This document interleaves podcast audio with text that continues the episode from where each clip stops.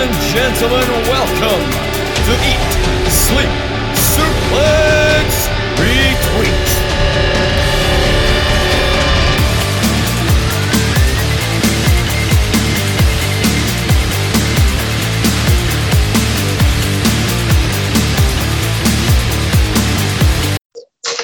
And just like that, we're back. It's as if we were never away. Okay. Crying as Dave, I don't know what Dave was doing there, ripping up the background. But anyway, Central's back and as professional as ever. I'm Ross McLeod, your main. Always. You've heard Dave in the background. I, I, I don't know what he was doing there. Dave, what the hell were you doing? Um, nothing. It was just that wasn't from my end. I don't know where you were hearing paper from. or maybe, well, because it definitely wasn't me. Because I'm certainly not a paper champion. I am the Eat Sleep Suplex Retweet champion now. Moving swiftly on, uh, you'd like to listen to shows that don't have Dave on it, we have a large selection of these shows over at Eat Sleep Suplex Retweet on iTunes, Anchor, Spotify, and Android. Uh, you can also find us at Suplex Retweet, Twitter, Facebook, Instagram, YouTube. So, the big pay per view of the week, the big story of the week is Extreme Rules and all the fallout that's come in WWE since that.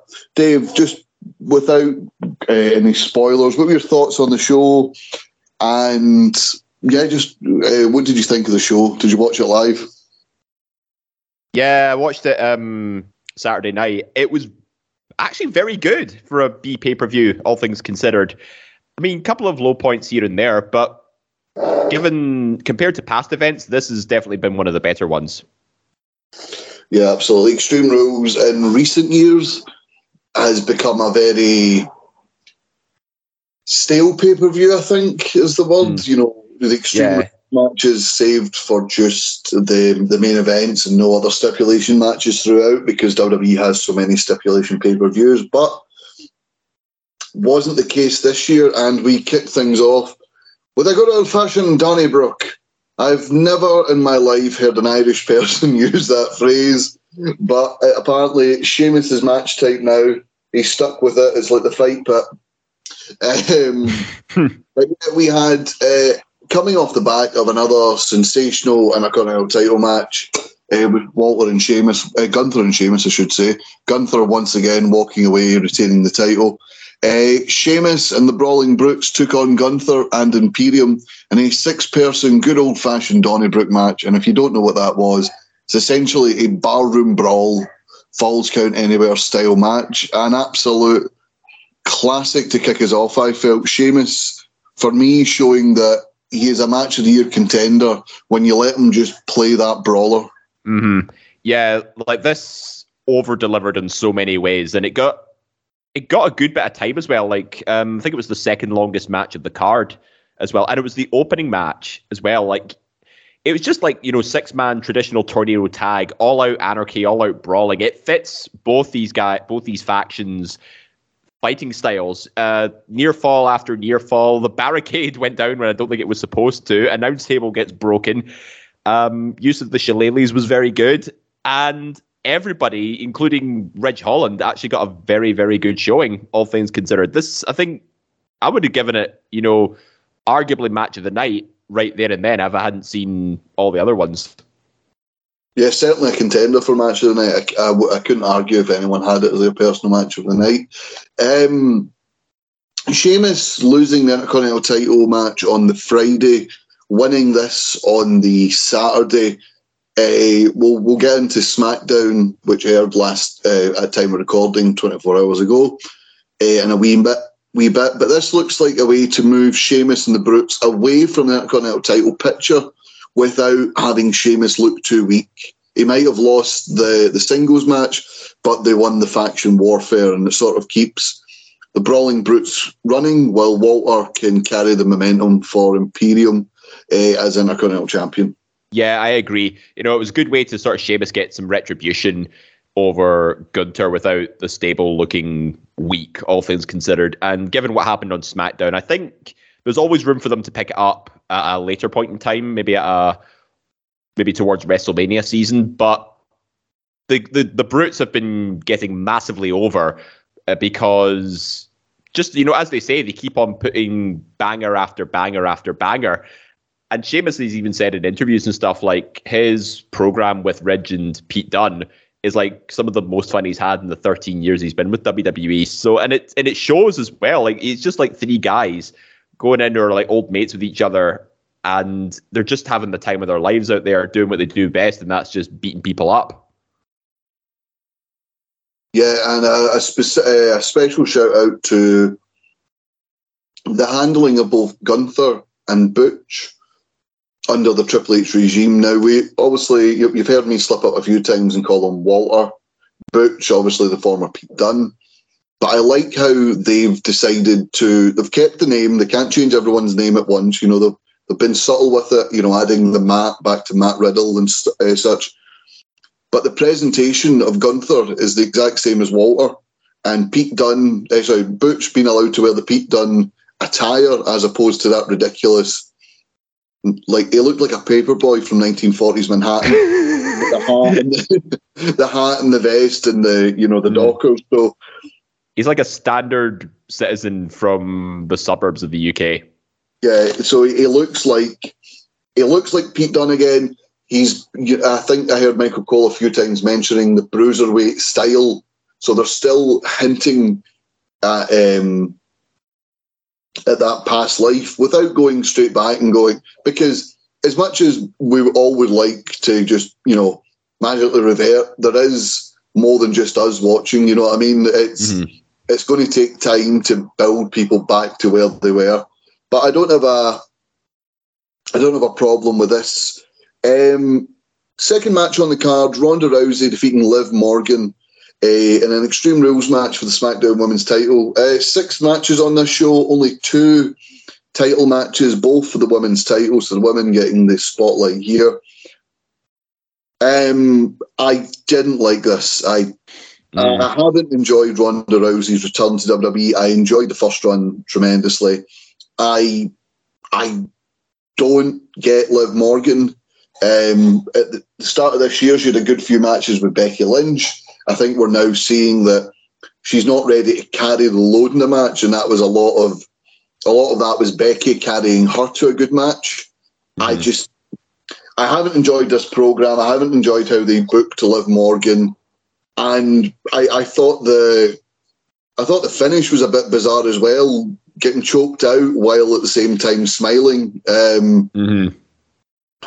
Just uh, just not a not an enjoyable feud and not an enjoyable match for me. Yeah, especially when you're having to follow the Donnybrook match, which, as we said, you know, it over delivered in a lot of ways. They they were, I think, they were doomed right from the off. Nobody's not got that much interest in Ronda Rousey's booking anymore. Like her first run, obviously, was the much better one. This this time around, it just felt like it's sort of like, all right, let's just let's just get it out of the way. Let's give Liv Morgan some some new direction give her a new character to work with. But not taken away from the, the spots in the match. You know, there were some pretty good spots. You know, we got the the senton through the table. Um, there was the spots with the the judo belt and the baseball bats as well. So don't get me wrong, there were some some decent spots, but in terms of storyline, just was not interested at all. No, I've not um, not enjoyed it, but hey, Ronda's champion again. I wonder who they'll have step up to her. Excuse me. I'd, oh, for God's sake. Oh, I, I'd actually quite enjoy um, a Bayley Ronda Rousey feud. And I'd actually, if you're talking about Charlotte Flair coming back, I think Charlotte Bianca Belair, we've saw them before at um, an NXT takeover. I believe it was Portland. No, that was um, Bianca Rhea Ripley. The um, Bianca faced Charlotte on just a traditional NXT taping. Ah, I see. Um, well, I'd love to see a Bianca uh, Charlotte Flair feud, but we'll we'll touch on that a bit uh, a bit later on. But who who do you see taking the title from Ronda Rousey? Do you? I mean, to me, to me, it's probably going to be about WrestleMania time before she loses the title. Yeah, I mean, I'm not exactly spot for spot for choice here because they could bring someone back within that time frame if she's going to hold it to WrestleMania. But I think, given the interaction she's had with folk backstage, the only other person I've seen is Shayna. You know, because they, they've got history with UFC and MMA and stuff. But I don't know. Shayna just feels like a bit of a almost cursed at this point. Doesn't matter what she does, she's not gonna grab the title. But I mean, she she might still do, but she's not the same Shayna Baszler we saw in NXT who had that that final boss style run. So yeah, yeah. at this moment, I'd probably say it's up in the air. Yeah, I, I agree. Um, very much up in the air. As is, um, as was the next match, in my opinion. Um, not a bad match, not a great match, but just a match I I wasn't a fan of the finish of uh, Drew McIntyre Karrion Kross mm-hmm. uh, in a strap match. I, I enjoyed the fact that Karrion Kross refused to play Drew's games, beat the hell out of him before it, for, only for Drew to eventually make him force him to join the strap match. But I felt Karrion Kross, uh, we, we mentioned that final boss battle sort of feel. That was the feel he had in NXT. He didn't actually, I don't, other than Samoa Joe, he didn't lose any matches in NXT, but his whole main roster run the first time around was a bit of a bit of a damp squib, and mm. I just feel that with with the way Kross was booked before and the fact that the main roster is watched more than NXT, I felt he needed a big statement win here.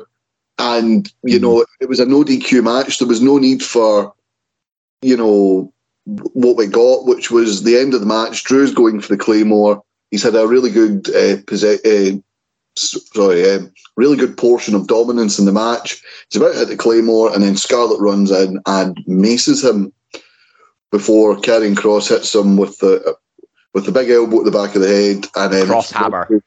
Yeah, the cross ham. I just I, bizarre, biz, bizarre booking I think it's sort of when you want to keep Drew Fred, keep Drew up there, but want to book Karrion back to what he was. I don't think you're going to do that with finishes like that.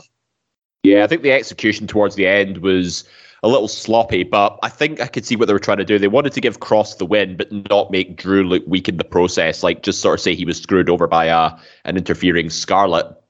But then again, it's a it's a notch in the win column for Kross, and I think that was the the end game for Extreme Rules. But the feud's not over by a, a long shot, as you'd seen from from SmackDown. Maybe this is where the uh, maybe that could be where the defining statement comes in. You know, like Kross needs a, a massive win, like on his own, like no questions asked, and that puts him on on tier with guys like Roman, guys like Drew, it puts him, it solidifies him in the main event scene. This just felt like a, a bit of a cop out, a little bit, just for a, a pay per view win.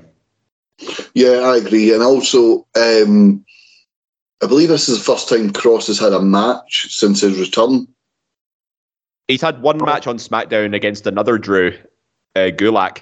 Gulak, right. So it's his first big match. So I, I think mm. there, there should have been a place for him on the likes of Clash at the Castle to maybe establish himself a bit more. But th- this, tell you what, I'd have, I'd have loved to see him compete live. That would have been awesome.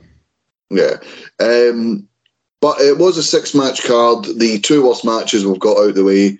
Another great match for me, the ladder match mm. for the WWE Raw Women's Championship. Bianca Belair and Bayley, both of these women deliver constantly.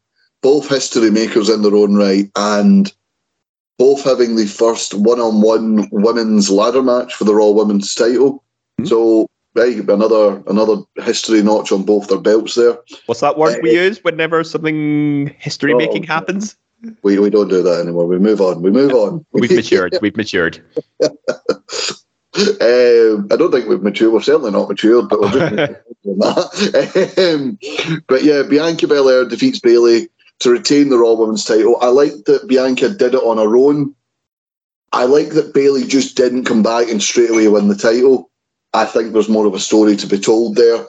But um, the match itself, absolutely brilliant. The KOD, while uh, Bayley still has the ladder in her hand, the ladder hitting the mat and hitting her face. I thought we were going to have another Joey Mercury.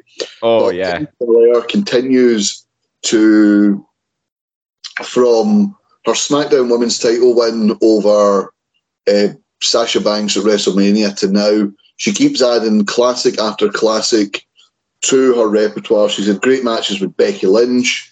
She's had she's pulled out great matches with. I'm not saying oh she's pulled out a great match at Carmella, but she's had good matches with Carmella. Carmella, very underrated person, and she they managed to turn uh, chicken shit into chicken salad with some of the storylines they were given. Mm-hmm. And yeah, some some great matches in there. And this is just another another notch on the belt. Yeah, like I always love when a, a ladder match is featured on a pay per view because you know you're going to get some amazing spots. And the KOD with the ladder that was that looked brutal with the finish, and I could see Bayley was bleeding a little bit. I don't know if it just got her in the the nose or the mouth or something, but it was uh, effective for what it was. It was the result was a little bit shocking though. I was expecting Bayley to get the win following the interference from Damage Control. I mean, which we did get, and you know there were some big spots, you know, falling off the ladder, etc. Um, I think the the double KOD on and Dakota was a little sloppy because I think the setup was a little a little botchy, but I mean it was a decent decent spot, all things considered. But the match itself overall, yeah, it was very solid. Not my favorite of the night, but a good sort of halfway halfway point match. I think this sort of helped pick the crowd back up after mm. a lackluster SmackDown Women's Title match and a, a quite bizarre ending to the to the the strap uh, match. Yeah, the strap match. Um, I cross versus strap in my head there, and I couldn't get it out. but yeah. Um, Maybe if he brought back his old um, dominatrix looking gear, it would probably fit right in. but yeah, um, this sort of picked the crowd back up, and yeah, no complaints about this match. The feud continues, which I enjoy because there's not many uh, title contenders for Bianca Belair over on Raw at the minute. We've got to have them go at it in War Games. I mean, I've said this to Ryan on Saturday Draft Live. Damage Control, I think, needs to be featured in the women's half of War Games, and maybe Bianca and her faction could go up against her. Maybe, maybe. Well, we'll move on to who could be in the women's War Games to who could be in the men's War Games. The Judgment Day, Finn Balor, Dominic Mysterio, Rhea Ripley, and Damian Priest, all all represented here as Finn Balor takes on Edge in an I Quit match. This was shenanigans galore, violence was brutal all around the arena. This was uh, dark. Yeah, 29 minutes and 55 seconds this match was given, just short of the half hour mark. Uh, Rey Mysterio predictably made a, a, cameo, as did, as not as predictable, Beth Phoenix mm. getting involved in the match, her and Rhea Ripley going at it. Um, just tell me, what did you enjoy about this match? What did you enjoy about it? Oh, Michael Cole's commentary. Like, that's what I enjoyed the most, particularly when everybody started getting involved. Like, the match up to that point, you know, was fairly solid. You know, not ma- not many weapons spots, but there was a good one. I think Edge had Balor on the pre-show panel desk with the hockey stick. That was uh, that was quite good. And going through the crowd, you know, hitting the the overhang on the concrete and on the stairs. But when Judgment Day got involved, that's when things really picked up. Dominic takes out Rey Rey and Michael Cole looks like he's having sounds like he's having an aneurysm on commentary. It's like somebody needs to give that kid a backslap and he's your father for God's sake. That it's I said in the group chat that that was JR energy right there. It was it just added to the the drama and the storytelling every every possible angle. Then there's Beth Phoenix versus Rhea Ripley. That sets up a future clash between those two, probably. But the finish, though, all of Judgment Day holding Edge down while Rhea con-chair-tos Beth, forcing Edge to say, I quit just to protect his wife. And then they're just like, nah, boom, Beth's out for the count. And oh, oh, I enjoyed this so much. It was, it was brilliant. Every single aspect of it just done perfectly we we mentioned Bianca not having many challengers. I'm just remembering Rhea still is owed a Raw Women's Title match, um, and mm-hmm.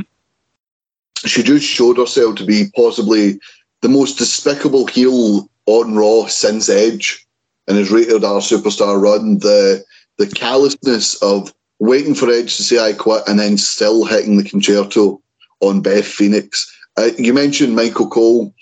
I find it funny that the the best call of the Attitude Era by Cole was when Vince McMahon was at ringside and not in his ear, mm-hmm. when it was Mankind winning the title. And now that Vince isn't in his ear, he's just he's let loose. He's he's showing people that for years he's been bogged down with poor direction. When left his own devices, he's a great commentator. Yeah. And the I, I really enjoyed when Edge kicked Dominic in the balls. Oh yeah. screams, Good, you little brat. Tell you what, though, I mean, see at Clash at the Castle, I think Michael Cole actually got one of the biggest pops of the entire night when the commentators came out. Like that, like that's how universally liked he is now that you know Vincent's screaming in his ear. Instead, he's got Triple H, you know, giving him a few pointers, etc. But you're right, when he's left to his own devices, he delivers some brilliant commentary. Absolutely, and I wonder where we go from here with the Judgment Day because we'll we'll we'll touch on a couple of things because this is the semi-main event. Before we go into the main event and just you know it, it's all about you know who. Um, Judgment Day were on Raw this week. They had a a bit a bit of back and forth with Rey Mysterio. Um, Rey's made it clear he's not going to fight his son. He's now moved to SmackDown Mm-hmm. Uh, we'll talk about that a bit later on. They've tried to recruit AJ Styles, only for AJ Styles to then recruit the Good Brothers back to WWE. Um, Good Brothers mm-hmm. been featured in the likes of AEW, Impact Wrestling. They won the titles, pardon me, three times in the two years they've been away. Uh, had some great matches with the likes of Violent by Design and the Briscoe Brothers. Uh, they've also they're still featured. They're apparently still uh, committed to New Japan until January 2020. Uh, sorry, January 2023. Um, so I think this is making it clear that there is maybe a working relationship with New Japan and WWE here because Karl Anderson mm. is currently the NEVER Openweight champion. By the way, Scott has been make Scott has been texting me to make sure that when we mention the Good Brothers, I also mention East meets West coming soon. I'm just getting the exact dates here. Get get the cheap plug in. Yes. when you talk about the Good Brothers coming back on Central, can you please plug there'll be a new East meets West on Sunday. So this is we're currently Saturday. So this will be coming out on Sunday, as will the new East meets West. Once you've listened to this, why not listen to East meets West? Only on Eat Sleep Suplex Retweet. There we are. There you uh, yeah, so do you think we could see Judgment Day versus the Good Brothers uh, mm. in, in the War Games match, or do you think someone else will be in the men's War Games? You don't need to say who. I mean, it sets it up nicely because it looks like the OC's going up against Judgment Day at this point. I mean, it's all they would need now from the OC is like a, a female competitor to join them, and then I think, I mean, it'd be the first intergender War Games match, I reckon. But mm, unless they get one more male from either side and have it just an all male affair, then oh, I don't know. It's uh, difficult to say because I think it'd be stupid not to have the bloodline in war games as well. I reckon they could just get away with a six man tag match at some point, maybe Crown Jewel, but um, might be a bit tricky to try and build war games around that especially when you say they've got other commitments at this point. Yeah, well, obviously it does all depend on when they are free. Um, what, say? what about Edge? Where do you see Edge going from here? Um, well, there was a story that broke that he's actually um, he's been cast in Percy Jackson's new Disney Plus series. So, so I think that, I think that's going to write him off for for a while. But I suppose that's a good thing because, you know, Rey jumping to SmackDown, Judgment Day now feuding with the OC, it doesn't it doesn't put an exclamation point on the feud because obviously what what happened with Beth, you know, they've got a Beth Rhea reason to have them face each other. I reckon they'll pick up again around Mania season. Maybe they're just sort of trying to get Survivor Series and the the rest of the year out the way, and then come the Royal Rumble, they can get WrestleMania booking lined up. Yeah, maybe. We've actually seen a lot more of Edge than we thought we would this year because we've had him at day one in Royal Rumble in a program with the Miz, uh, the AJ Styles Judgment Day sort of feud that ran WrestleMania, WrestleMania Backlash, and I believe Hell in a Cell, and then Mm-hmm. we had the return at SummerSlam and then the Clash at the Castle match, and now we've had this match. So it's not as if it's not as if Edge has been shunning his responsibilities. I think he's actually over delivered because Mhm. he, he mentioned before it takes him a few months between matches, but he's been more and more and more he's been getting involved, especially since the Seth Rollins feud. Oh yeah, like the, the Rollins feud last year was was brilliant, and he's doing a really good job with you know making Judgment Day look like killers as well. You know, recruiting Dom. You know, he's probably getting a few pointers from them as well.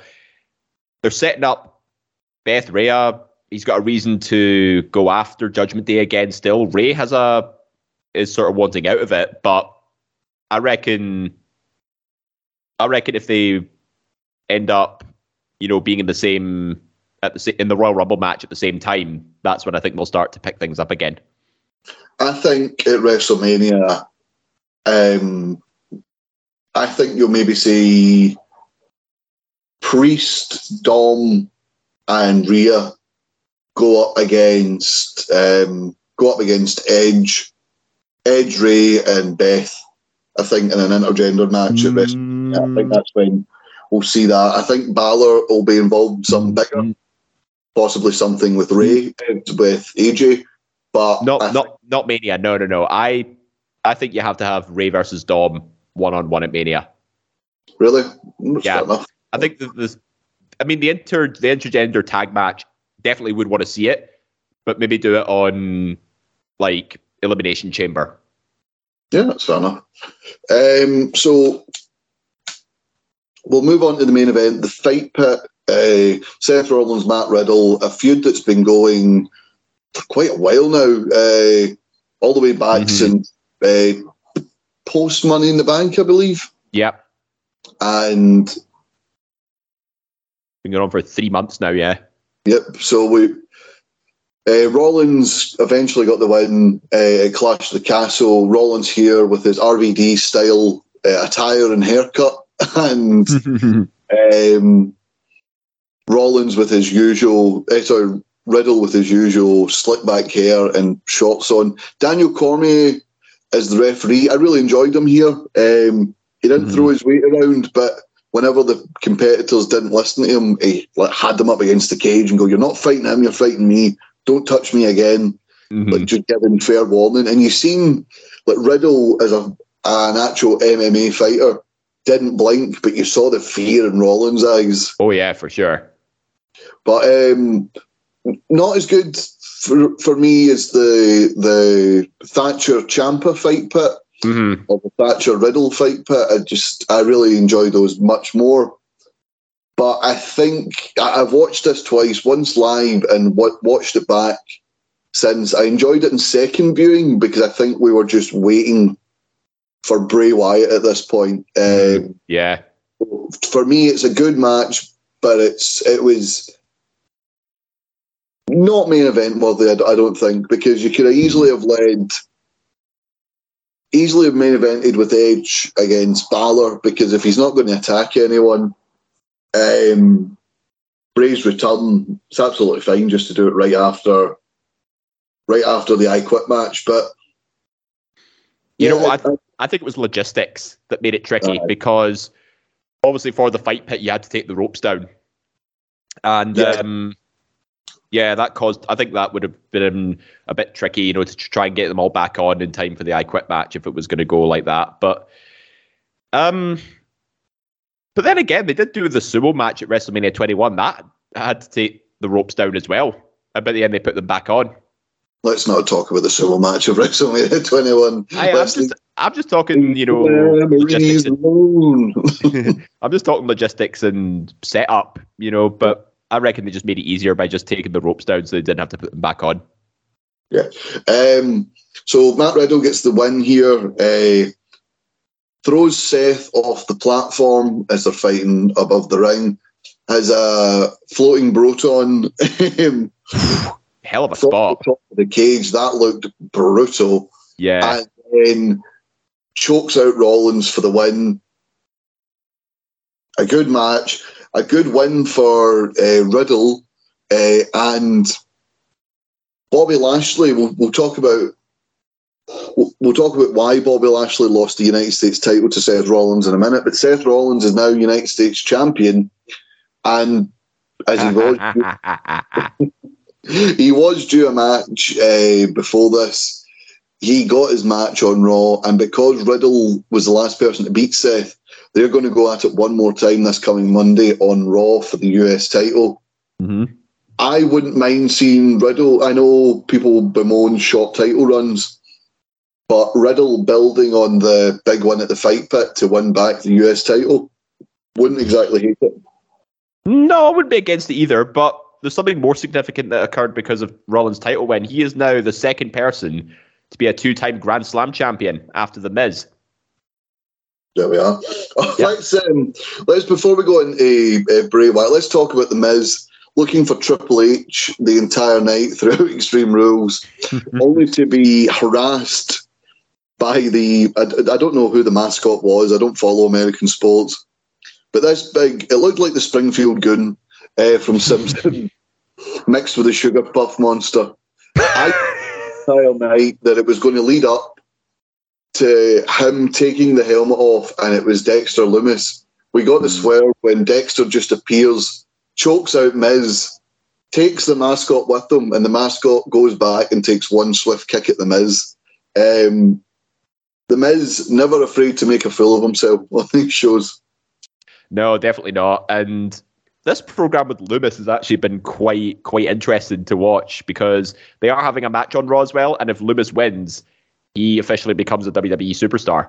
So because he's been wandering around like a bit of a uh, a bit of an anomaly, a bit of a a fugitive, a little bit. I know he stole Miz's cake as well this past Monday. No, that's just a no-no. But anyway, we'll we'll get into possibly the biggest news story of the week. Um, the reason we're specifically doing a show this week, uh, just to be uh, behind the scenes look at how Central's done. We were meant to do this yesterday. I went for a nap at ten to five with the intention of getting up at six, and I woke up at ten past ten. Um, so we have made sure to do it today because the chance of we want Wyatt went out throughout the night. Um, this is what everything built towards the QR codes, the White Rabbit. We saw a bit of the the White Rabbit during the Donnybrook match. There was the the glitch in the little computer screen, the rabbit going down the the hole in the fire. This to me was like CM Punk's return on Rampage. We all knew it was going to be CM Punk. We all wanted it to be CM Punk. We all tuned in, full well knowing CM Punk was showing up. If he didn't show up that night, we would have been disappointed. This was a. I'd seen Aleister Black was floating about. I'd seen some some uncredible sources were saying the Undertaker.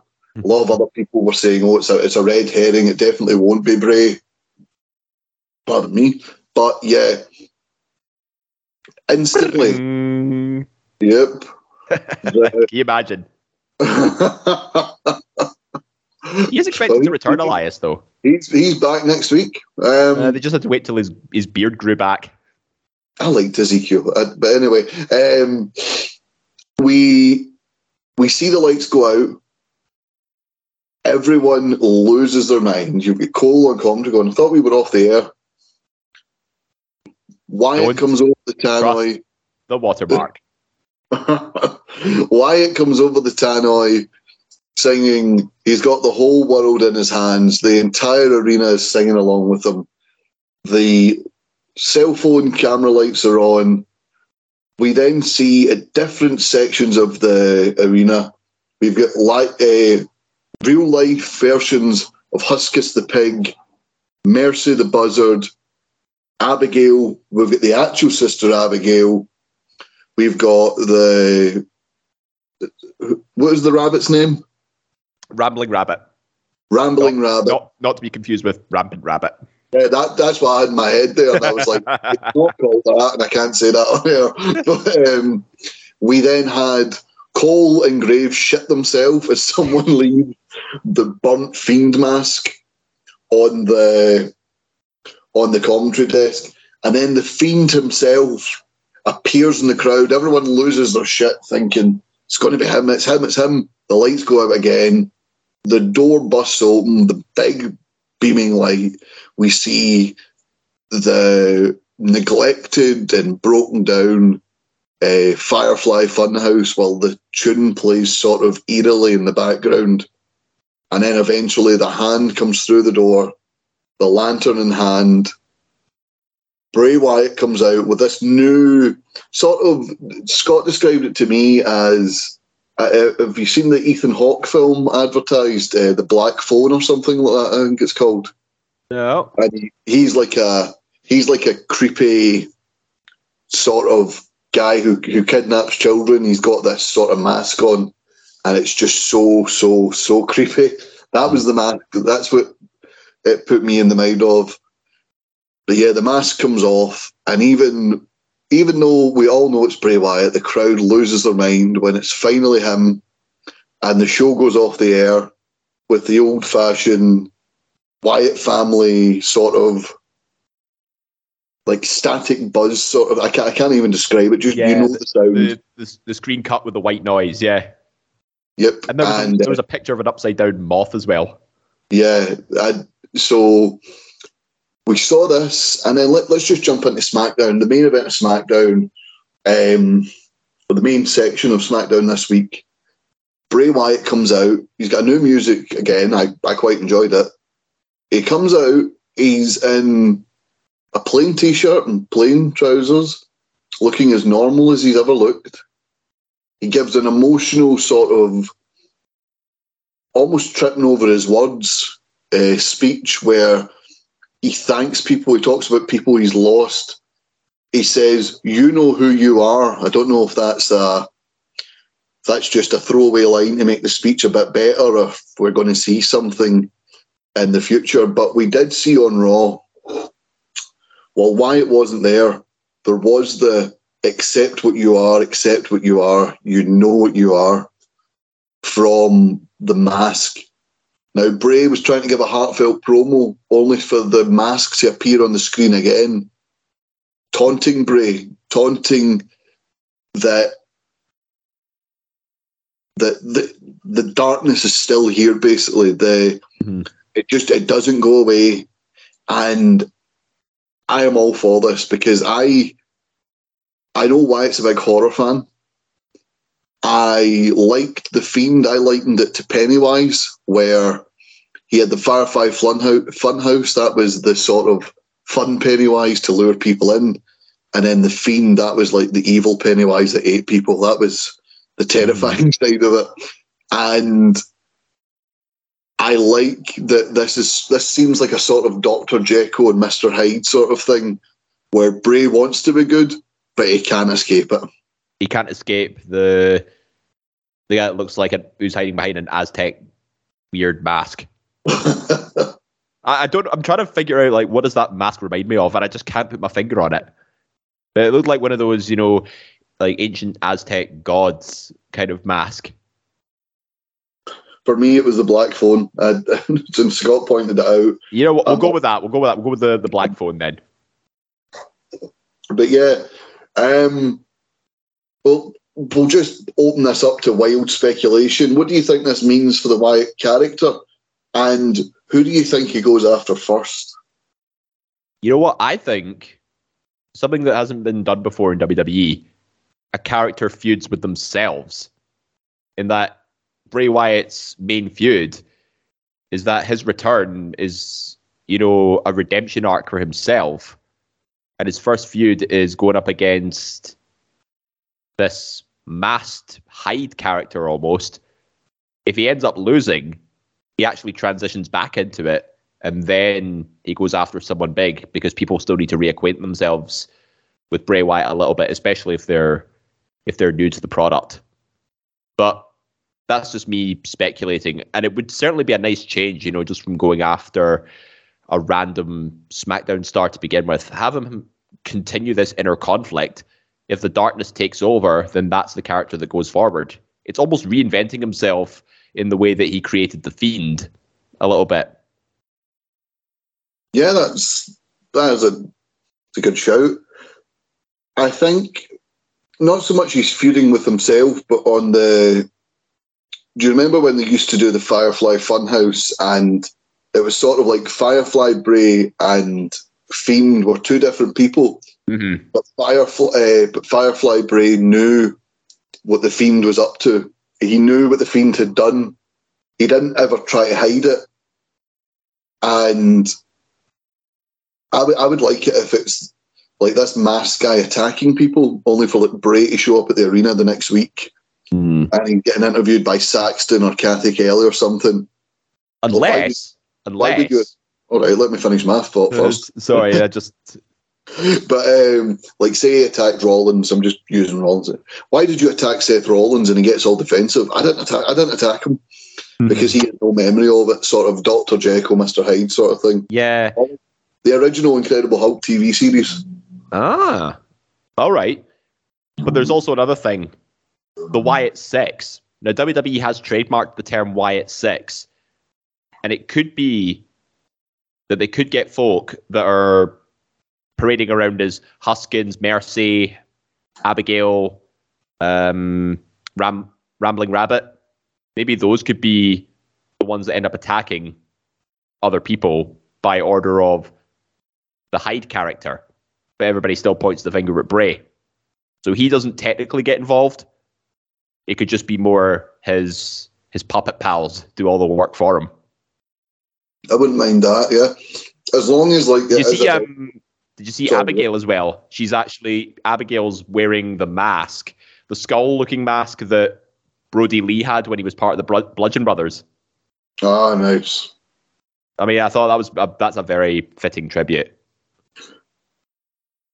I don't mind the animals attacking as long as like they are eventually unmasked as oh my god, that's like Bo Dallas or you know what I mean? Bo Dallas is set to be returning. See, it'd be that, nice to pair be, be nice to pair him with his brother as well. Yeah, I think that would be good because he is one of the original NXT champions, NXT's Triple H's baby. You know, let's let's have him come home. But um, mm, just believe. Yeah, I've never stopped believing. But um, let's let's move on to Monday Night Raw. So we've talked about the Good Brothers returning. We've talked about Seth Rollins winning the United States title. We haven't talked how he won it. Bobby Lashley on the mic challenging Seth Rollins. He mentions he's beaten John Cena, he's beaten Roman Reigns, he's beaten Brock Lesnar, only for it's as if it was scripted. Roman Reigns' entrance uh, sorry, um, Brock Lesnar's entrance music hits. Brock Lesnar hits the ring.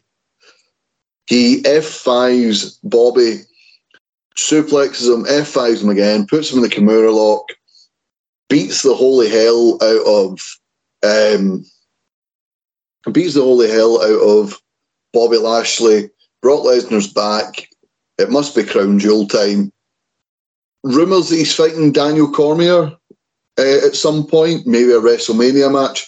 But I think we might eventually get that proper one-on-one without interference uh, WWE title. Uh, sorry, not WWE title match.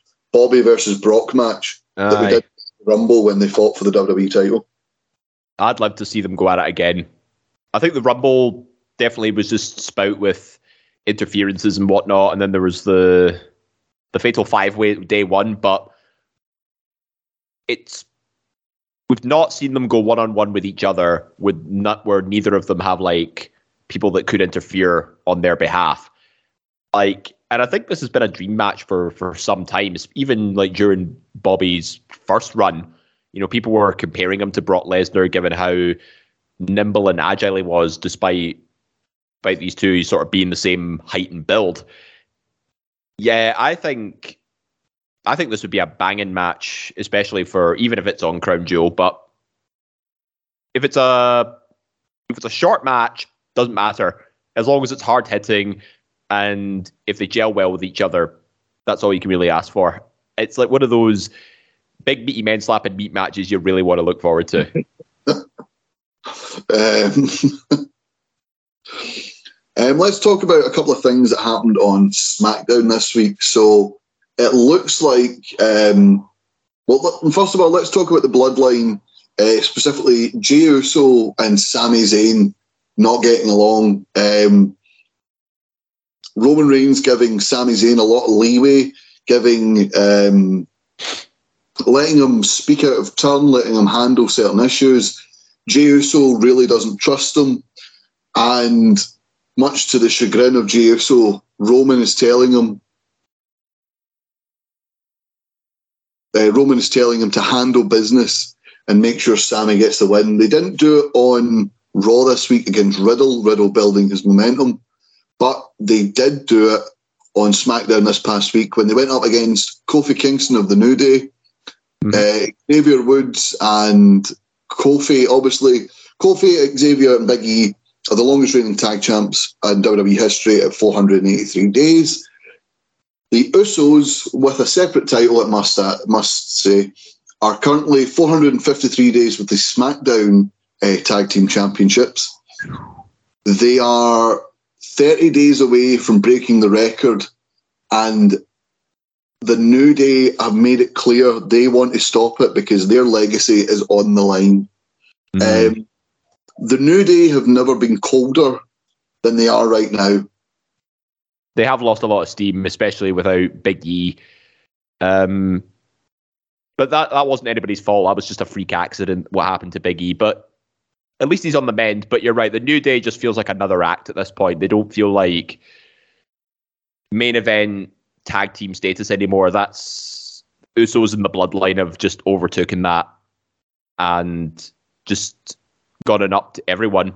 It, it won't surprise me if the Usos are the end up breaking the record for longest tag title reign because much like the Brawling Brutes, you know, they deliver banger after banger after banger with storyline, with drama. Match quality has been top notch from those guys for for years now, and I don't think they've been fully appreciated until around probably about a year ago when once Jey had his sort of brief main event run, Jimmy came back from injury, and then they just sort of ran rampant across everyone, including RK Bro, which was getting massively over at that point. Yep.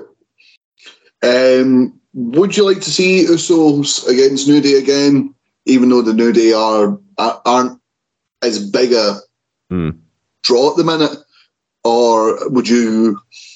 I think it would be good. To see if they if they could do it, like maybe like listen, this is the last time we can fight, but and you can stop the record. I'd love to see them be given the entire third hour of Raw. Say say it's mm. like that Tuesday, the record broken or against, I, or against, save it, save it for Crown Jewel. Well, even so, Crown Jewel, there's still time to break it. You know what I mean? But where are we now? Yeah, so Crown Jewel's a couple of weeks away. Mm-hmm. They'll have time, yeah. Yeah.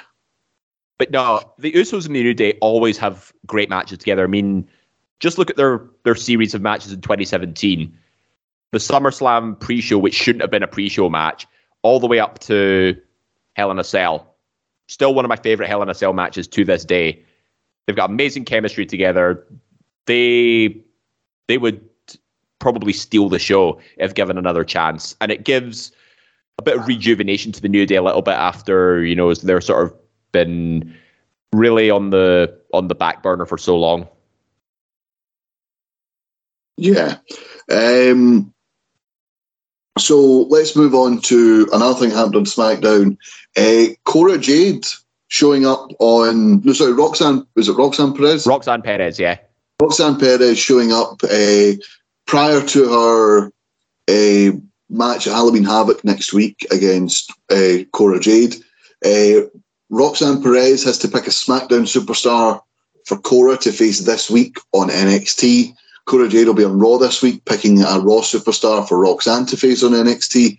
Uh, Cora's picked uh, Raquel Rodriguez, and Raquel and Raquel will be on NXT this week, but she'll also be on SmackDown next week, teaming with Shotzi to take on Damage Control for the Tag Team Championships. Big week for Raquel for sure. Mm-hmm. Um, I've been not been paying much attention to Roxanne and Cora on NXT as of late because SmackDown's TV quality has just been top notch. It's I think it's still reminds me of like early early 2000s when SmackDown was really the only show I watched because of just how good quality it was. But yeah, it'll be good to see Raquel, you know, getting more of a, a spotlight put on her. And I mean, her blink and you miss it tag team title reign with Aliyah was it was fine for what it was. You know, it gives damage control a bit more storyline out of it. But I, am just curious as to who Cora's going to pick for Roxanne in the the pick your poison stipulation. I've got a couple of ideas, but who do you think? Um, Asuka. Let's go Asuka. Mm, okay, but I'll see your Asuka, and I raise you Rhea Ripley. Mm, yeah, I wouldn't say no to that. I mean, obviously both great NXT alumni, but it would it would make more sense if Cora picked a heel, and who, which bigger heel female on the roster than either Rhea Ripley or maybe even Bayley at a push. We also have um, a new number one contender for the Intercontinental Championship. So the Karrion Kross, Drew McIntyre storyline takes another bizarre turn. Karrion Kross involved in a car crash outside the arena. Um, it clearly wasn't Drew because Drew comes running, all six foot seven of them, much to the surprise of everyone who didn't hear him running, yelling, "Ah!" Um, Freedom! to to quote the uh, old school review guys, he Pearl Harbored him right in front of him. But anyway, he, um, so he he attacks him. Um, Karrion Kross is taken out of the main event. It was meant to be a fatal four way for the number one contendership for the Intercontinental title. Ricochet, Sheamus, Solo Sikoa, and Karrion Kross. Karrion Kross was replaced by Rey Mysterio. He had showed up on SmackDown to discuss with Triple H leaving the WWE because he refused to fight his son Dominic. So the best thing to do is to separate them. Apparently, Triple H being good dad, uh, if you can't get along together, you'll go to separate bands, and if you can't get along at Survivor Series, the brand split will go to a charity shop. But anyway, um, they've been separated now, and Rey Mysterio uh, is now the number one contender for Walter uh, Gunther's Intercontinental title. I enjoy a little and large matchup. We've seen Gunther have these matches with uh, Ilya Dragunov and Tyler Bate. I'm looking forward to see him going up against Rey Mysterio. I same, but it also gives Rey a new program to sort of fill the gap in between, you know, the fallout from Clash at the Castle, and like we said earlier on, they could easily just pick it back up around Mania season, and then then they could just do the conclusion of the story from there. But moving right to SmackDown, giving him the Intercontinental title feud, it gives Gunther a new feud as well. You know, it moves him away from the brawling brutes and Sheamus effectively, because I reckon they'll pick it up at some point again during Mania season as well. So it's it's long term booking. You know, mix things up a little bit, but for good reason. You know, keep the product fresh, but people are still will still remember the the overarching story angle that delivered these big moments from the summer. You know, Judgment Day looking like looking like I mean I wasn't overly confident with them at first, but they've they've won me over as one of the top heels stables in the business. That and you know the little and large match, as you say. I mean, it's going to be it's going to be tough to top the Sheamus matches, but if anybody can do it, it's going to be Rey Mysterio. You know, he's been an underdog in his entire life. Yep. Uh, so another person breaking out on the scene. Uh, let me talk to you. L.A. Knight. Yeah. Moving, moving away from the Max Dupri uh, debacle, let's just call it that. Uh, a win against the former Mansoor. Um, the fans going crazy for LA Knight, only for him to say nah, I don't need you chanting my name. I don't need a bunch of incels chanting my name. I know exactly who I am. So we have a heel LA Knight back again. Yes. Or yeah. yeah. Mm, yeah. But um, we've got LA Knight back as a heel. And also, speaking of heels on SmackDown, uh, the new commentary pairing of Wade Barrett and Michael Cole. Uh, we, we discussed this in the group chat when the new pairings were first announced. The new pairings were Kevin Patrick and Corey Graves, which we saw this week for the first time on Monday Night Raw. I kid you not, that Kevin Patrick is dire on commentary. I'm not, not the biggest fan myself, but I'll give him I'll give him more than a week. You know what I mean? I'll, I'll yeah, I'm getting major Todd Grisham vibes from him. The sixth lead anchor on Raw in the past three years. Um, we have Booker T and Vic Joseph over on NXT, and we have Wade Barrett and Michael Cole over on SmackDown. So they've made it clear that Pat, Pat McAfee isn't done with the WWE. He is obviously he's got NFL commitments, or is it college football that he's doing? Well, one of the two, yeah. It's football commitments of sorts. Yeah, and I I floated the idea. You think he'll come back to SmackDown and Wade will go back to NXT to replace Booker? I think Wade stays on SmackDown, and I think because NXT isn't live anymore, NXT they take two, three, four weeks at a time. I think it'd probably be easier for McAfee and his mm. schedule to do NXT because he can do one night, four weeks of tapings, and then he's available to go do his own podcast and any other sports commitments that he has. Mm. Um, and it, it still keeps him on the WWE umbrella.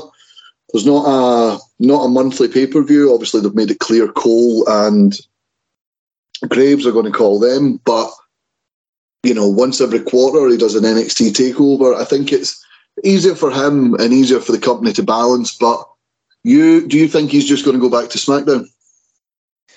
Well, now that you've mentioned it, it wouldn't surprise me if he took up a commentary role on NXT again. You know, to balance his commitments out. But if NXT needs that little bit of viewership boost, I mean, I think people would tune in just to listen to Pat's commentary because he's that much of a of a he's got that much charisma about him. I mean, sure, it'd be it makes sense to put him on primetime TV as well, but why not give him a shot in NXT still? Because he can still compete of sorts. You know, it gives people a reason to tune into NXT, even if it's just to see see him do commentary. And who knows, may may, may, may even get involved in a couple of matches here and there with development development talent. You know, he put he he's surprisingly good in the ring. You know, he did did well against Adam Cole a couple of years back. He did uh, put a decent showing against Austin Theory at WrestleMania. I yeah. I I wouldn't say no to having him in NXT. Pardon me. Um, so from a someone who may be going to NXT to someone who's arrived from NXT on SmackDown, uh, Hit Row arrived last week. Um, no, sorry, uh, Legado del Fantasma arrived last week. They attacked Hit Row.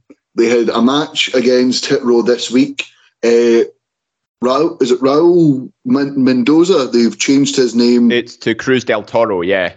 Cruz del Toro, yeah. I was baffled by the name change, but not only is there a name change, but there is a stablemate change. Zelina Vega replacing Electra Lopez in Legado del Fantasma.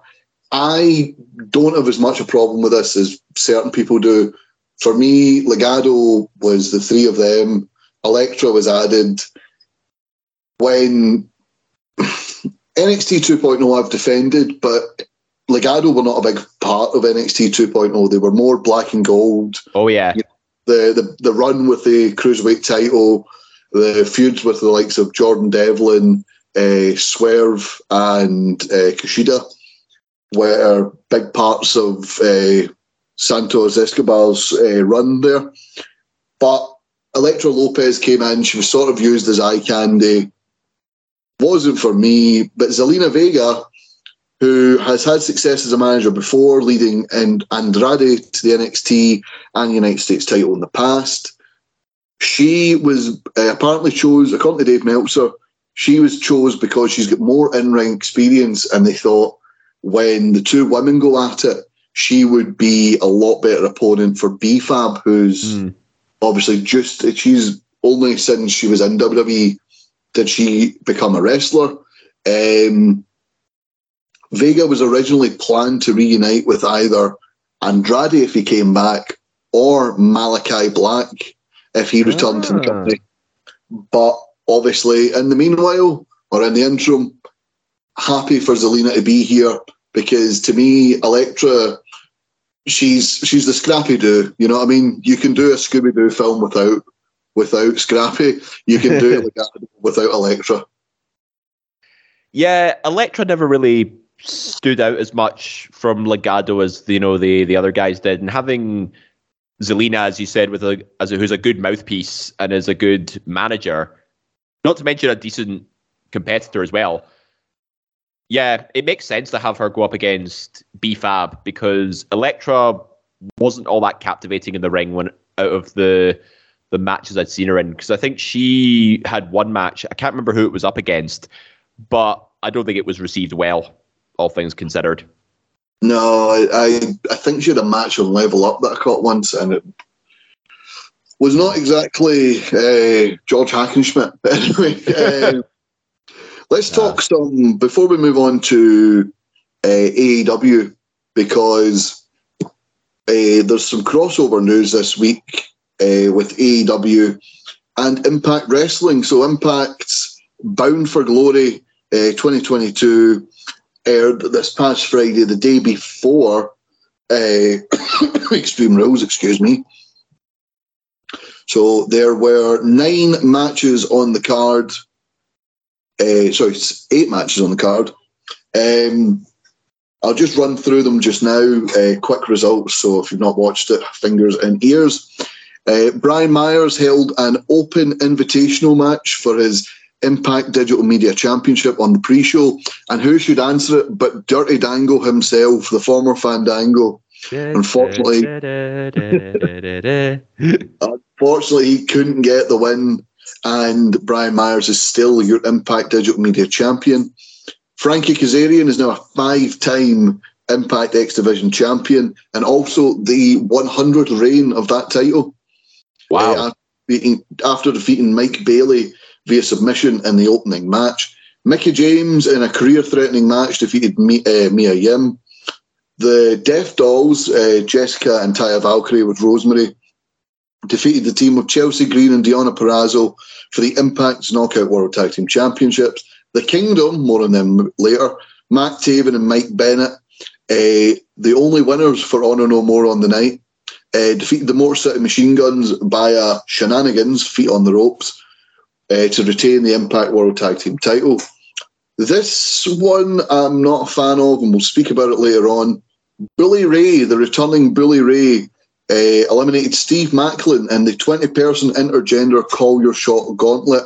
The winner receives a trophy and a contract they can invoke for any time within one year for any championship match of their choosing.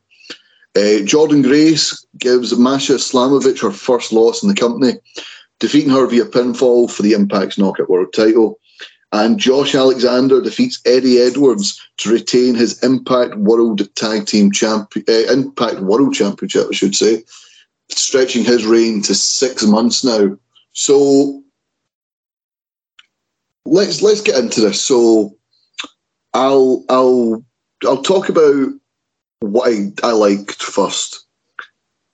I like the pre-show. I like Brian Myers with this sort of it's sort of a light heavyweight European title feel about this title. It's not one of the important ones, but Brian Myers is making it important, and it's always mm-hmm. on the pre-show, sort of like the cruiserweight title was towards its end of the main roster run. Brian Myers going up against up and comers, going up against established talent as well uh, defending it on the indies. I, what I like about Impact is if you subscribe to Impact Plus on YouTube, you get their weekly shows, but they also message, they also send alerts and let you know that hey, Brian Myers is at New York Championship Wrestling. He's defending the Impact Digital Media Championship. Hey, Josh Alexander's at this promotion. He's defending his World Championship. So you get to see them around the Indies, and it keeps them, even if they're not on Impact TV, they are kept. You're kept in the loop by Impact. Um, enjoyed uh, Mickie James, Mia Yim. I thought Kazarian Bailey was sensational. Not a fan of this 20 person call your shot battle royal, and I'll tell you why. Mhm. So, Steve Maclin, uh, an impact, The Forgotten Son. the forgotten son, yes, the former Steve Cutler. If you could have picked any release superstar and told me they were going to be a star, I would have believed every single one before Steve Cutler. But yet here we are. He's defeated Alex Shelley. He's defeated Jay White and Alex Shelley at the same time. He's defeated Sami Callihan. He's defeated Moose. He's defeated both those guys in a barbed wire mayhem match. Um, he's he's undefeated. I, I believe he went a year without being pinned. He feels like. Do, do, you ever get it when there's just a natural progression and it feels like you're the next guy? Mm-hmm. You're the next guy. He was part of the team that went up against Honor No More. And it just felt like he was there. He was ready to he was ready to win it. So he was entered at number three in the match. Then we had it was, it was a fun little fun Got, little the bit. most, got the most eliminations as well with five. Yep. Uh, we had a fun little bit. You know, we had a couple of returns. We had the likes of uh, Taylor Wilde returning. Then we had the ECW section. Uh, we had Bully Ray, Tommy Dreamer, and Rhino all coming out. Uh, not much of a surprise considering Raven was going into the Hall of Fame before the show. So we had a small ECW return. Then at number 20, making his return, Matt Cardona, the former Zack Ryder, uh, returns to returns to Impact Wrestling, and I thought, right, if it's not Maclin, it's going to be Matt Cardona. Matt Cardona is eliminated by Bhupinder Gujjar, and it was very much Daniel Bryan being eliminated by Bray Wyatt vibes in the 2015 Royal Rumble. It, was- it Mhm. was just pointless. We come down to Maclin versus Bully Ray. Now, the end of this match, it becomes a one-on-one match. The- I was thinking to myself, right, and here's Maclin. He's going to get another feather in the cap. He's beaten Moose. He's beaten Callihan. He's two former Impact champions. He's beaten uh, the IWGP World Champion uh, Jay White. He's beaten uh, Impact legend Chris Sab- Alex Shelley. He's beaten former Impact champion Chris Sabin. This is going to be another feather in the cap, another world title winner. He's taken down. No, Bully Ray hits him with a bully ball and pins him clean. One, two, three, that's it. And uh, Dave, I know you're not a regular Impact Mhm. viewer, but myself and Scott, I think, are the only on the pod regular viewers of the product. Yeah. Impact since the Slammiversary in 2020, when there was the big hype about released wrestlers joining Impact, has slowly been plugging away and having great, great matches, great monthly specials. They had the crossover with AEW for a while. Kenny Omega came on to the specials and the pay per views and did some great matches for them. They've continued to build homegrown talent. They have a, an attitude era vibe of anyone can show up and everyone is doing something at the one time. And this just felt like a massive step backwards from what they are doing. Steve Maclin is the homegrown talent. Mhm. I know he was in WWE for seven years, but you could have you could have watched you could have watched WWE for those seven years and not noticed Steve Maclin. You'd have forgotten him easily.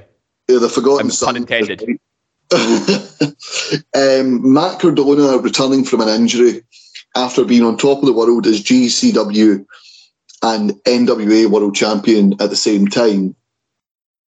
That would have been an acceptable like substitute because Cardona does have more of a name value. But Bully Ray, to me, Bully Ray's 51 years old at the minute.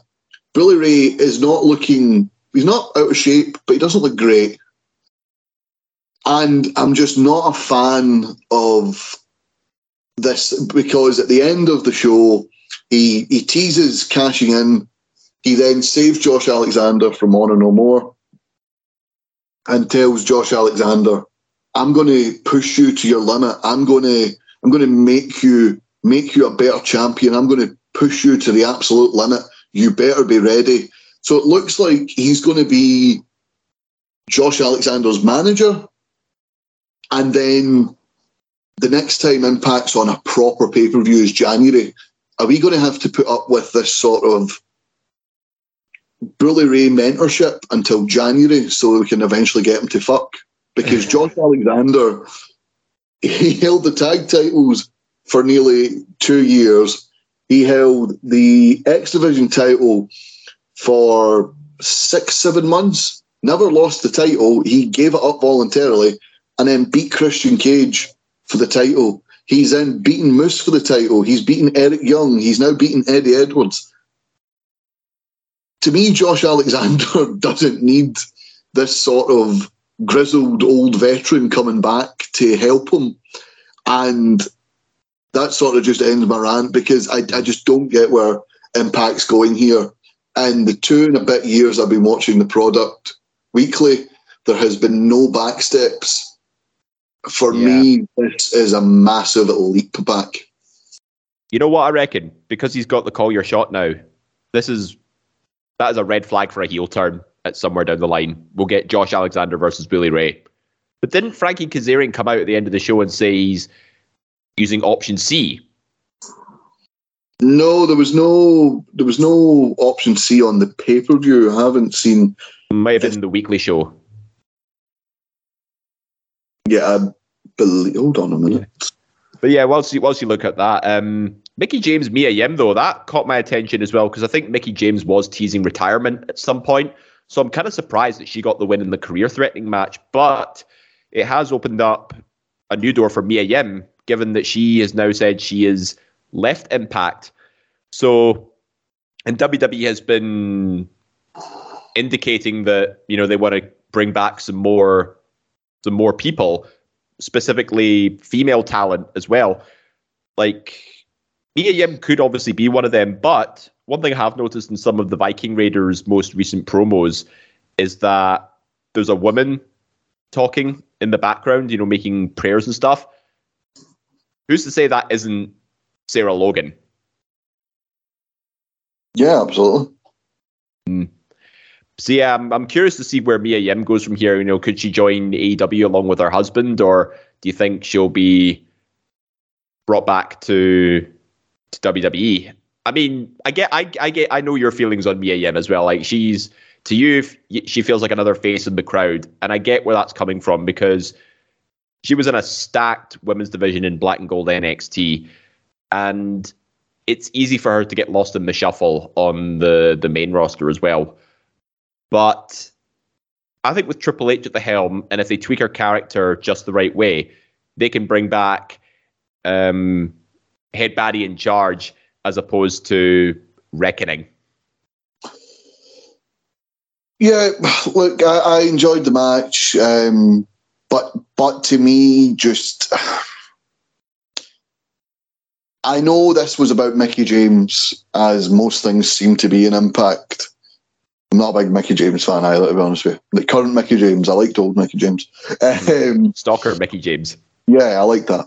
Um, but it just felt like this is Mickie's match against an opponent when they had the Ultimate X, the Slammiversary, eh, sorry, the Queen of the Mountain match. It just felt like, oh my god, it's Purrazzo, it's Green, it's it's uh, Tasha Steeles.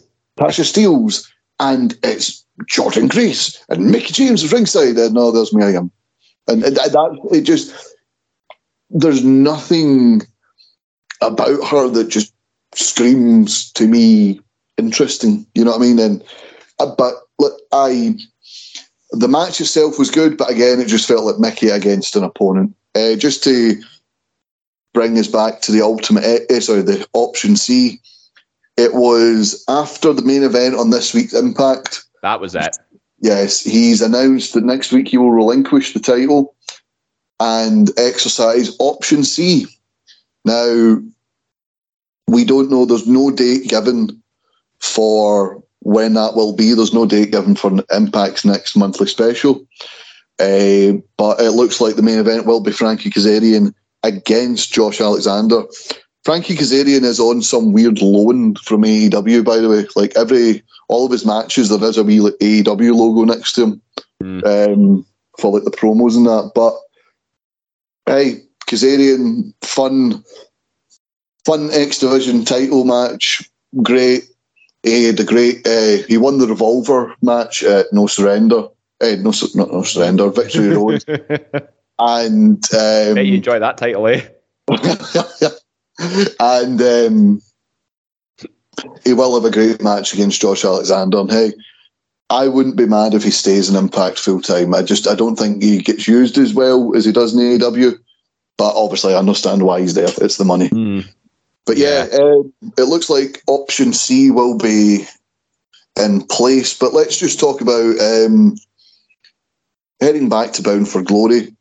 Uh, the Kingdom retained their titles, uh, their tag team titles, and then showed up this past uh, this past Friday on AEW Rampage.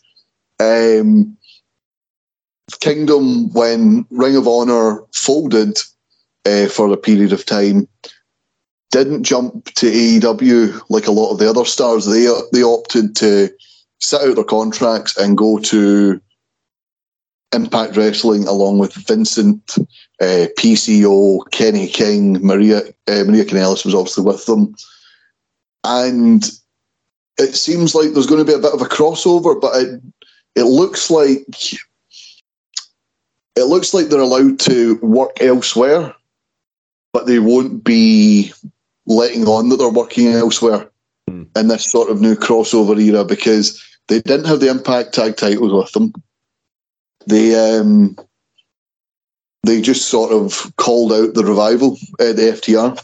Yeah, they said they basically came onto Rampage and they're calling out FTR to challenge for the Ring of Honor tag titles and the New Japan tag titles on an AEW show.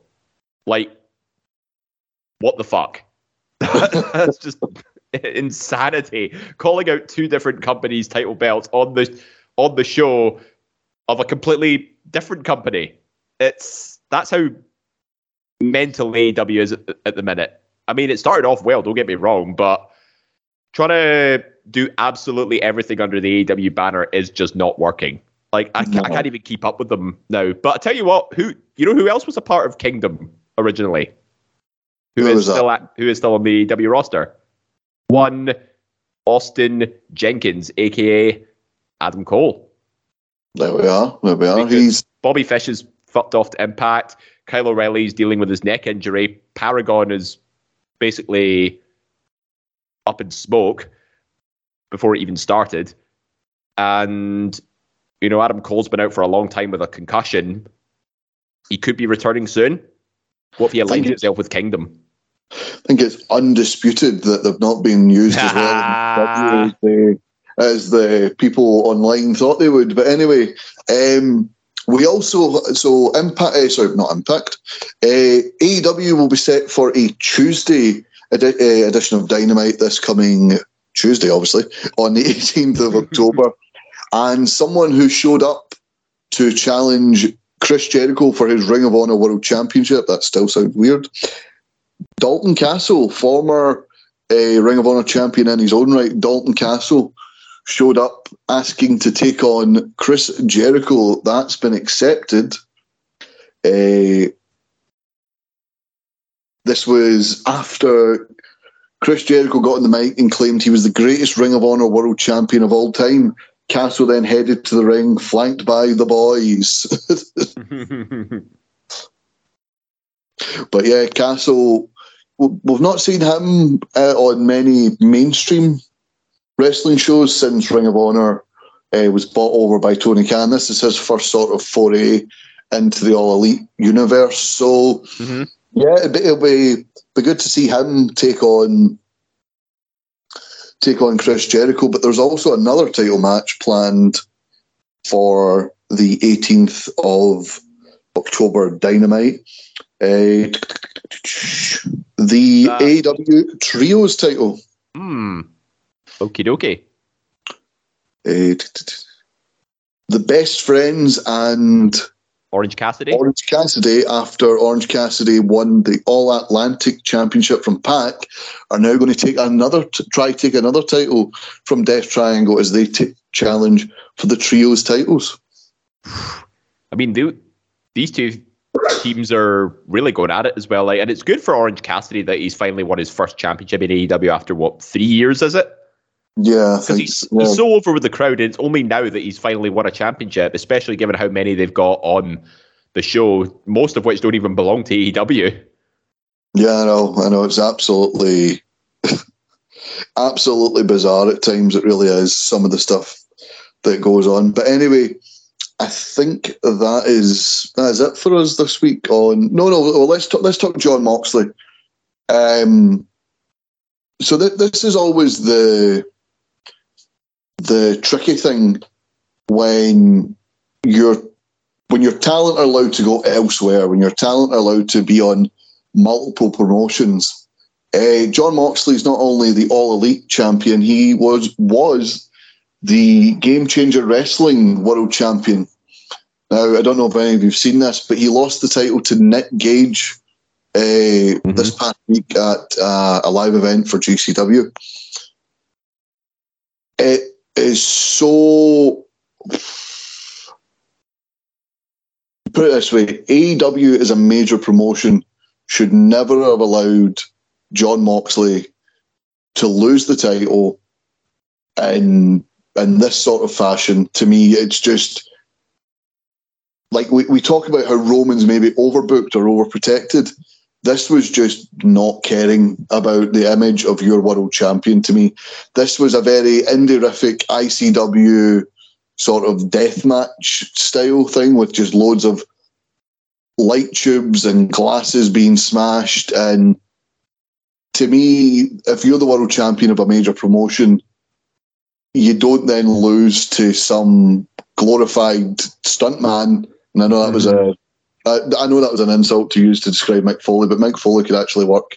Nick Gage can't. Okay, Nick Gage is a is a deathmatch wrestler, not by choice but by necessity, and I just wasn't a fan of the fact that AEW have let their world champion, their three-time world champion, their record-breaking world champion, lose the title, lose a title in such a manner that is quite frankly, demeaning of them and the promotion.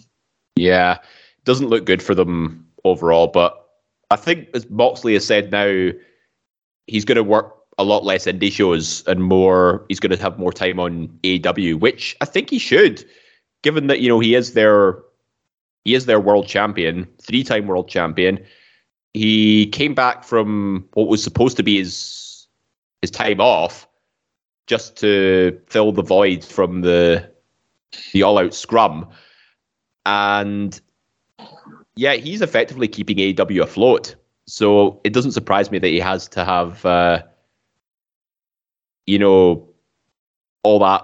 He has to put all his attention there. Yeah, well, speaking of uh, Jon Moxley, his his better half, Renee Paquette, she signed with uh, she signed with AEW. She is is she going to be a backstage announcer or is she going to be a commentator? I've not seen the mm, the whole well, statement. She, she opened Dynamite by interviewing Christian. And I believe she did a few backstage segments as well. She might get a, a shot on commentary because obviously she has had experience behind the commentary desk. I I I don't think she's a good commentator. I think she's a very good interviewer and a very good uh, podcast host. Right. But I, I, I, don't think as a commentator she's very good. And the thing is, Renee Young, her sorry, Renee Paquette herself has said that she's never felt comfortable in commentary. She does it. It's not her thing. It's not where she flourishes. So, for me, I hope she, if she's there, I hope she sticks to backstage uh, announcing. Yeah, if that's what works best for her, then yeah, no harm in that. But maybe it would be a different story if she didn't have Vince yelling at her ear all the time as well. And maybe, maybe that might be how we've seen Michael Cole's rise from the ashes. Mm. uh, so, at the cost at the cost of his uh, partially his hearing. Yeah, well, there you go.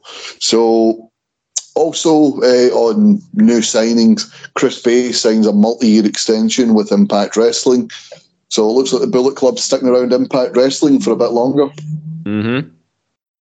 Anyway, that'll do us for this week. We'll be back next week uh, previewing the fallout of Raw, the Tuesday night Dynamite, and looking ahead to NXT Halloween Havoc, placing our bets over who the next North American champion could be, and previewing that triple threat match for the NXT Championship. But before I go, thank you very much, Dave. Uh, thank you. Oh, for God's sake. uh, so take your own advice and choose. I choose. Oh, for God's sake, you beat me to it. um, Huge. Well, I do the outro because you remember you can find the massive back catalogue, news, interviews, previews, and reviews at Suplex Retweet. Uh, sorry, Eat Sleep Suplex Retweet, iTunes, Anchor, Spotify, and Android. That at Suplex Retweet was meant for Facebook, Twitter, Instagram, and YouTube, where you can find all our social media stuff. We'll see you soon. Uh, thank you. There now follows an enthusiastic advertisement for Quiz Showdown. Hello guys, welcome to Quiz Showdown. I'm Daniel Campbell and in this show you're going to see the members of the Eat Sleep Suplex retweet team go through a very strange quiz. We don't know what the heck's going on with it, but you're going to have to watch to find out. Go check out on the YouTube channel now. That was an enthusiastic advert for Quiz Showdown.